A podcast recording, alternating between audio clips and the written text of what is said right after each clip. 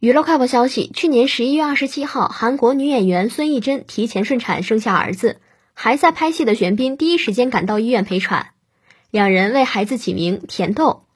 日前，玄彬为了宣传电影《交涉》，曾公开出席活动。在活动中，玄彬提到儿子，表示最近自己也有一件好事情发生，就是自己有宝宝了。他回答了大家比较关心的问题，就是儿子的长相究竟是像他还是像孙艺珍。玄彬想了想说，好像都混合在一起了。